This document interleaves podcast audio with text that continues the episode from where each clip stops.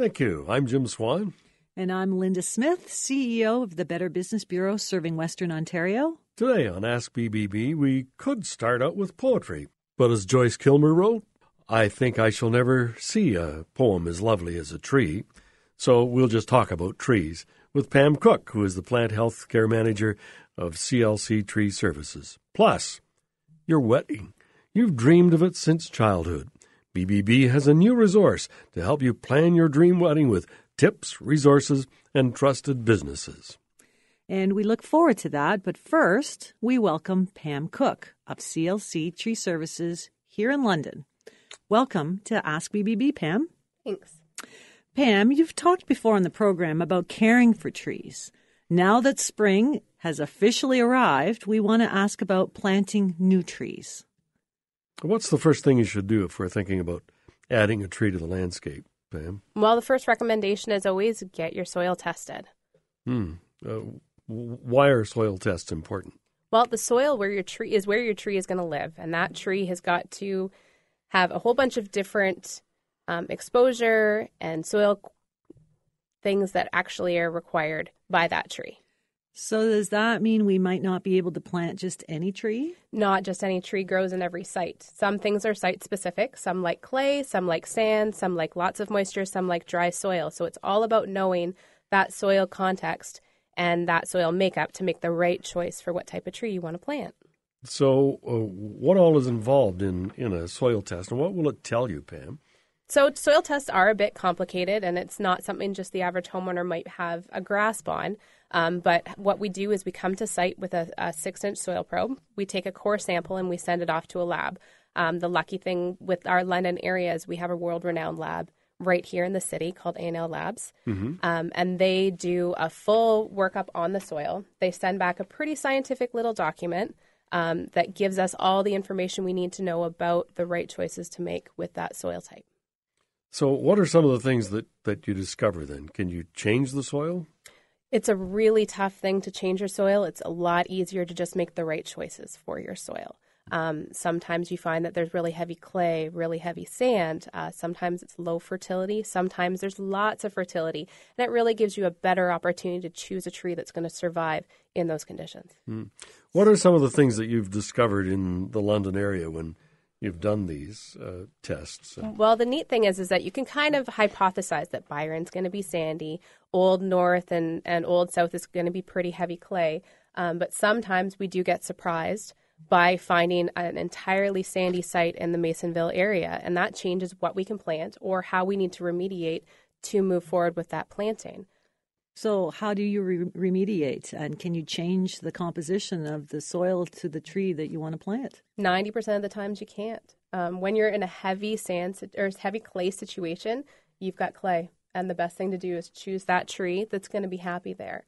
Um, in a new build scenario where it's a brand new house, you've got no landscaping or very little or brand new sod, and you find out you've got very little or no topsoil at all, that's your best opportunity to take that couple inches, maybe four to six inches of that top layer, and put a good layer of topsoil down so you can facilitate a v- wider variety of plants and trees.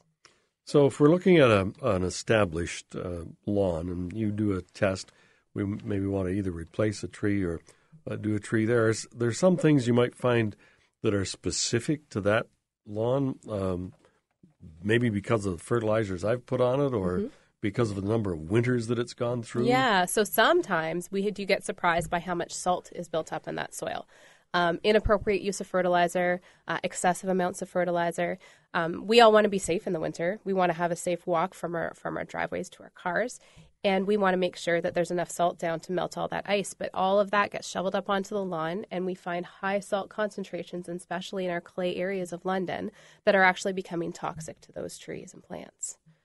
Okay, so we see a tree that we have and it's in trouble. Um, do you do soil tests around that tree, and does that tell you something about why it's in trouble? Absolutely. We had about three or four scenarios last year where you look at the tree and you kind of scratch your head and go, What's going on? So we sent a soil sample away, um, found out that an average tree can handle up to about 1.5% concentration of salt in the soil. Um, some of these trees were up to 12 to 18% saturation. And the decline of these trees went from a perfectly healthy tree stand to almost half dead in a matter of months. um, two different scenarios. One was from um, the snow melt and all the salt from the ice melter. The second was from saltwater pools. And the long term um, dumping of salt water on the root systems of these trees has actually killed them to a point where we need to come in and remediate. So, are there things we should be doing for an existing tree at this time of year to prevent problems? Absolutely. I mean, the first thing is to call in a professional. It's a great idea to have if you're lo- thinking that you know you've noticed some issues with your trees over the last couple of years, and you want to get a good grasp and a jump on this season because maybe you've let it go over the last couple of years. Have somebody come in, explain what you've noticed, and make an assessment. Um, the best thing is to get a soil test done if you've noticed decline. Um, a lot of the times, a trained professional can look at the canopy of a tree, look at the exposed root system of a tree, and get a, an a good idea what could be going wrong and then delve into soil testing, potential fertilization, and, and long term health of the tree.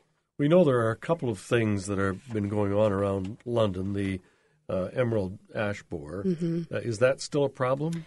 Well, it's funny. We just came back from a conference talking about emerald ash borer, and the levels of emerald ash borer in our area are lower, but that's only because the ash trees are almost all gone. The ones that are are behind are still infected with emerald ash borer, um, they're still plagued and still need to be treated. Um, but there are some positive things on the horizon, but I think ash trees are going to be a small portion of our forest going forward. So that is a, a common problem we probably can't do much about. Are there other common problems that people might see in some of their uh, trees? One of the big thing people are calling about now is their blue spruce trees. Mm-hmm. Um, that most of them have been infected with a Rhizosphaera fungal infection. Um, it also gets a secondary uh, infection of Cytospora canker. And it's a real shame because they're almost like the next ash tree, um, where the tops will always be beautiful and healthy, the bottoms are slowly dying out. Um, it won't outright kill the tree, but it will get to a point of it not looking attractive in the landscape anymore, and they'll need to be removed. So, uh, how long a time would that be? Um... By the time an average homeowner notices the decline, it's probably been about five years within the tree system already. And at that point, there is really nothing that we can do to treat it other than to keep it well watered and healthy and happy. Um, the strongest immune system a tree can have is the best resource, um, but there's nothing that we can do to actually help them at this point. Well, let's take a break now, and when we come back, we can find out a little bit more about keeping those trees healthy and some of the things we might consider if we're going to put in some new trees uh, this year. Pam Cook is our guest here on Ask BBB, and we'll be back after this. Welcome back to Ask BBB. I'm Jim Swan. And I'm Linda Smith. And we're talking trees this morning with Pam Cook, who is the plant health care manager with CLC Tree Services. Um, we were just talking about blue spruce and their health issues. Are there other preventative measures we can be taking now for other species of trees? Well, I think the best thing to talk about too is is helping those blue spruce that are still there, give them lots of water in drought, keep them well and happy in the environment. But moving forward, um, how can we prevent things like these diseases like emerald ash borer and the things that are taking down blue spruce trees to be so prolific in our area? Um, best thing to do is to stop planting the same tree over and over and over again in neighboring areas. Having more variety within the landscape will reduce the loss if something terrible like the emerald ash borer were to come through again and take out monocultures of trees. We'd mentioned in the earlier segment about soil um, compatibility with our selection of trees. How do we then pick trees? We know what the soil is. How do we then move forward with what we want to plant, given there's all these other mitigating factors? Probably the best thing to do is to call up a professional and have somebody help you with that decision making. Even if you want to do it yourself and you want to plant a tree in your yard, you know, kids love planting trees with their families, but the best thing to be doing is knowing the right tree for the right place so that we don't make a really expensive mistake that 10 years down the line, you have to take it down and start over again, which would be such a shame. Do you and uh, people in the tree service business then do consultations like that? Absolutely. That provide that sort of advice? Yep. Um, uh, can you do that separately and then the person still plant their own trees, or how does it work, Pam? So, what we do have a program where we come out and provide consultations on anything and everything when it comes to your landscape or trees. So, if you would like to take on a project on your own and you need a little bit of advice, or you're seeing some issues with your trees but you don't really know where to go, um, we can come to your place for a fee. uh, provide you with detailed information uh, and written instructions as to how you could move forward or how we could help in some ways and you could take the project to the next level. So you'd have a little instruction sheet after you leave. Yeah, absolutely. So we take all of our notes, we bring them back, we write up a detailed schematic for you and hand it back to you for your reference.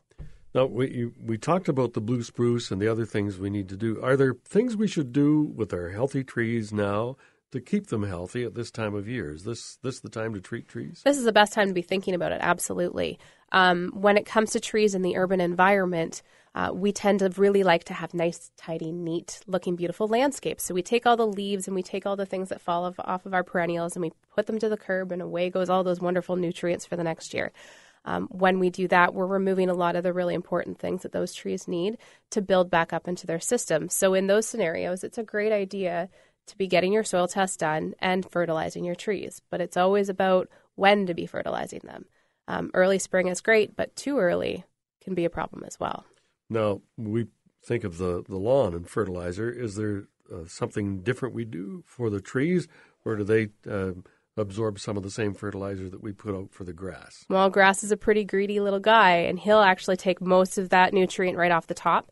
Um, most of the the tree care professionals in the city provide deep root fertilizing. And now that's not going 12 or 13 inches below the surface, but that's getting just below that turf level, below that those competitive roots. And what that's doing is providing a direct nutrients to those feeder roots of the tree so that they have a fighting chance against some of the more aggressive turf varieties we use these days. Is the age of the tree a factor? Is there different prevention and maintenance uh, factors that we should consider if you have a young tree versus an old tree? Absolutely. Young trees will bounce back um, from damage, from pruning, um, and from some aggressive tactics. Um, if you do have to do some construction or some changes in your yard or grading, uh, young trees will bounce back from that. Old trees, they have a harder time keeping up with it. Um, on an older tree, you should limit the amount of pruning done just to structural um, issues, um, as well as uh, any construction happening within your yard or your property should be really well researched before you start digging into the earth around a mature tree. Uh, construction brings up uh, sort of re-landscaping as well. Mm-hmm. Are there some things that we might not, as as do-it-yourselfers, consider when we come to changing the landscape or doing construction? You just mentioned that we could do irreparable damage to trees without realizing it. Um, by that same token, when we uh, decide we want to rip out some bushes and so on are the things we might not think about. Absolutely. Well, just tree roots are in the ground. That's not the case. There's also all of those lovely things that provide us with electricity and gas into our home. Um, those can be intertwined with the root systems of our trees. Every time we do any tree removals, stump grinding, or shrub removals, we actually get a locate done. And what that does is it marks municipality locates from the road to your home to prevent any long term damage or detrimental damage to those. So, if we have all of that done, our, our soil test, and we have the dig done, we're all uh, set to go. Um, you mentioned consultation. And one of the things that we at BBB always recommend is that you make sure that the the the company you're going to do business with is an AB accredited business. So I guess that's one of the first things is go to a site like the BBB to find a tree company. And then what are some of the first things that we might want to ask uh, the, the tree consultants to make sure they're people we want to do business with? Well, there's a lot of things that you can ask your consultants when they come to your property. Um, you want to really spend a little bit of time talking to that person, getting to know um, their experience with trees. Are they experienced with large trees, small trees? Have they planted trees before? How do they plant trees? Do they offer soil testing? Is that something that they even know much about? Um, and some best practices as well. Um, do they have BBB accreditation or any other uh, industry accreditation? WSIB coverage is really important, as well as full insurance before they start working at your home. Um, one thing homeowners don't know a lot about is that if a company doesn't have liability insurance and they come to your home, you are now liable for any of the work that they do. So if anyone were to hurt themselves and they don't have enough liability or professional coverage, now all of a sudden you're responsible for anything that happens there. Pam, you've uh, brought us some really valuable information here this morning, and uh, we want to thank you for your time, and uh, thanks for the tips. Pam Cook, uh, Plant Health Care Manager with uh, CLC Tree Services. And I'm sure we'll have you back again, Pam. Thanks. That sounds great. And when we come back, we're going to talk weddings. Welcome back to Ask BBB. I'm Jim Swan. And I'm Linda Smith. Well, spring is in the air, but that also means wedding season has sprung. Our communications manager, Ashley Castleman, is here to talk about a new program that BBB launched this week to help make planning your wedding easier. Welcome to Ask BBB, Ashley. Thank you. Now, this uh, new resource is uh, called the BBB Wedding Resource Center. Uh, how can it help consumers, Ashley? Weddings can be very expensive and extremely stressful for everybody involved, and BBB wants to help make wedding planning as easy as possible with our new microsite. Basically, it's a one stop shop for tips, average pricing, and trusted vendors. The microsite provides budgeting tips, uh, again, average pricing, so you're not going to have that uh, sticker shock when you go to plan the wedding. You'll know what to look from everything from your uh, wedding gown to a DJ. Now, microsite, just uh, for those who might not understand that, what what is a microsite? That's, um, microsite is basically a subsite of our main website. So you just have to go to this one section of it, and I'll have everything there for you. So you'll find that on the main BBB yes. site, and there will be an indication that uh, we can find the wedding resource center. Exactly. And then it's like a we've gone into another little room. Pretty much. Yeah. So, we all know weddings are a big business. With over 160,000 weddings every year in Canada, that's a lot. What are some specific features on BBB's microsite that will help couples plan for their big day in Western Ontario region? One of the great features that's on the microsite is our important dates. It breaks down your timeline for planning the wedding from uh, 9 to 12 months, from a few weeks before the wedding, right up to the wedding day. This will help you map out what you need to do over the next year. A lot of couples get sticker shock when they go to put that deposit down. Um, how, how can that be prevented? Well, on the microsite, you'll find average pricing for weddings in Canada. WeddingBells.ca does an annual survey of thousands of brides and breaks down the average prices for you. For example, uh, did you know uh, the average wedding in Canada is just over $30,000? Whoa. So, what takes up most of the wedding budget? Uh, the wedding venue and catering usually consumes about 30% of your budget, with the average about $11,000 um, for a venue. Other large items would be uh, the wedding dress. On average, it's about $1,700 and photography at 2100 and a DJ at 1400 So these things really add up to your budget. So what tips will we find on the Wedding Resource Center? You'll find your standard wedding tips, such as how to pick a wedding f- photographer, uh, but you'll also find uh, other tips, such as how to save money, uh, little things you can do to uh, cut cost in it without cutting big things. The Wedding Resource Center isn't just for brides, though, is it? Um, no, it isn't. Um, we have the groom zone where uh, the groom will find specific tips for for him of what he can do, little ideas to help plan the wedding to make everything go a little more smoothly, uh, like buying a tux. Yeah, and listening to his future wife. Yes, don't yeah. forget that. Often couples are asked to put down a huge deposit for vendors. What does the BBB recommend when this happens? Normally, the BBB recommends no more than 25% as a deposit. With the wedding industry, it's a little bit different than putting a roof on your house. Uh, sometimes you have to put 50% down. Um, I know when I went wedding shopping with one of my friends, she had to put 60% down on her wedding dress. That's a huge amount to put down. Um, you might have to put 50% down for a tent rental. Uh, it can be a little bit intimidating as sometimes your wedding date might not be for another year or two. Um, and you're giving money to a business that you don't necessarily, you might not know a lot about, and that you hope will be around time the wedding rolls around. Mm-hmm. With our wedding resource center, you'll find a list of trusted vendors uh, from anywhere from caterers, tent rentals, uh, gown shops, and more, and uh, florists. That way, you know you can trust them. Uh, we've done uh, our review on them, so we know they'll be around when you go to get your wedding. There may be some uh, wedding vendors out there right now listening, and they may want to be part of this resource mm-hmm. center. How how would they be part of it? Um, you can give us a call at 519-673-3222 or go onto our website and you can apply for accreditation on there. Um, and we can do our investigation and uh, you can join part of our uh, trusted vendors. Well, Ashley, thanks again for a very informative time. Uh, we appreciate the information and we look forward to uh, visiting the new Wedding Resource Center on the BBB site. So next week we'll be back with more on BBB in spring. Um, the weather warms up. We want to open the windows, and we'll be talking windows. And remember, you can always ask BBB. Visit the website at bbb.org or contact us on Facebook, Twitter, or Instagram at BBB Western Ont. And if you have questions or guest suggestions, tweet us at AskBBB. That's hashtag AskBBB. Well, thanks, Ashley, for being with us once more and for producing the program once again today. Thanks for having me. And so until next time, I'm Jim Swan. And I'm Linda Smith. Remember, ask BBB. And start with trust.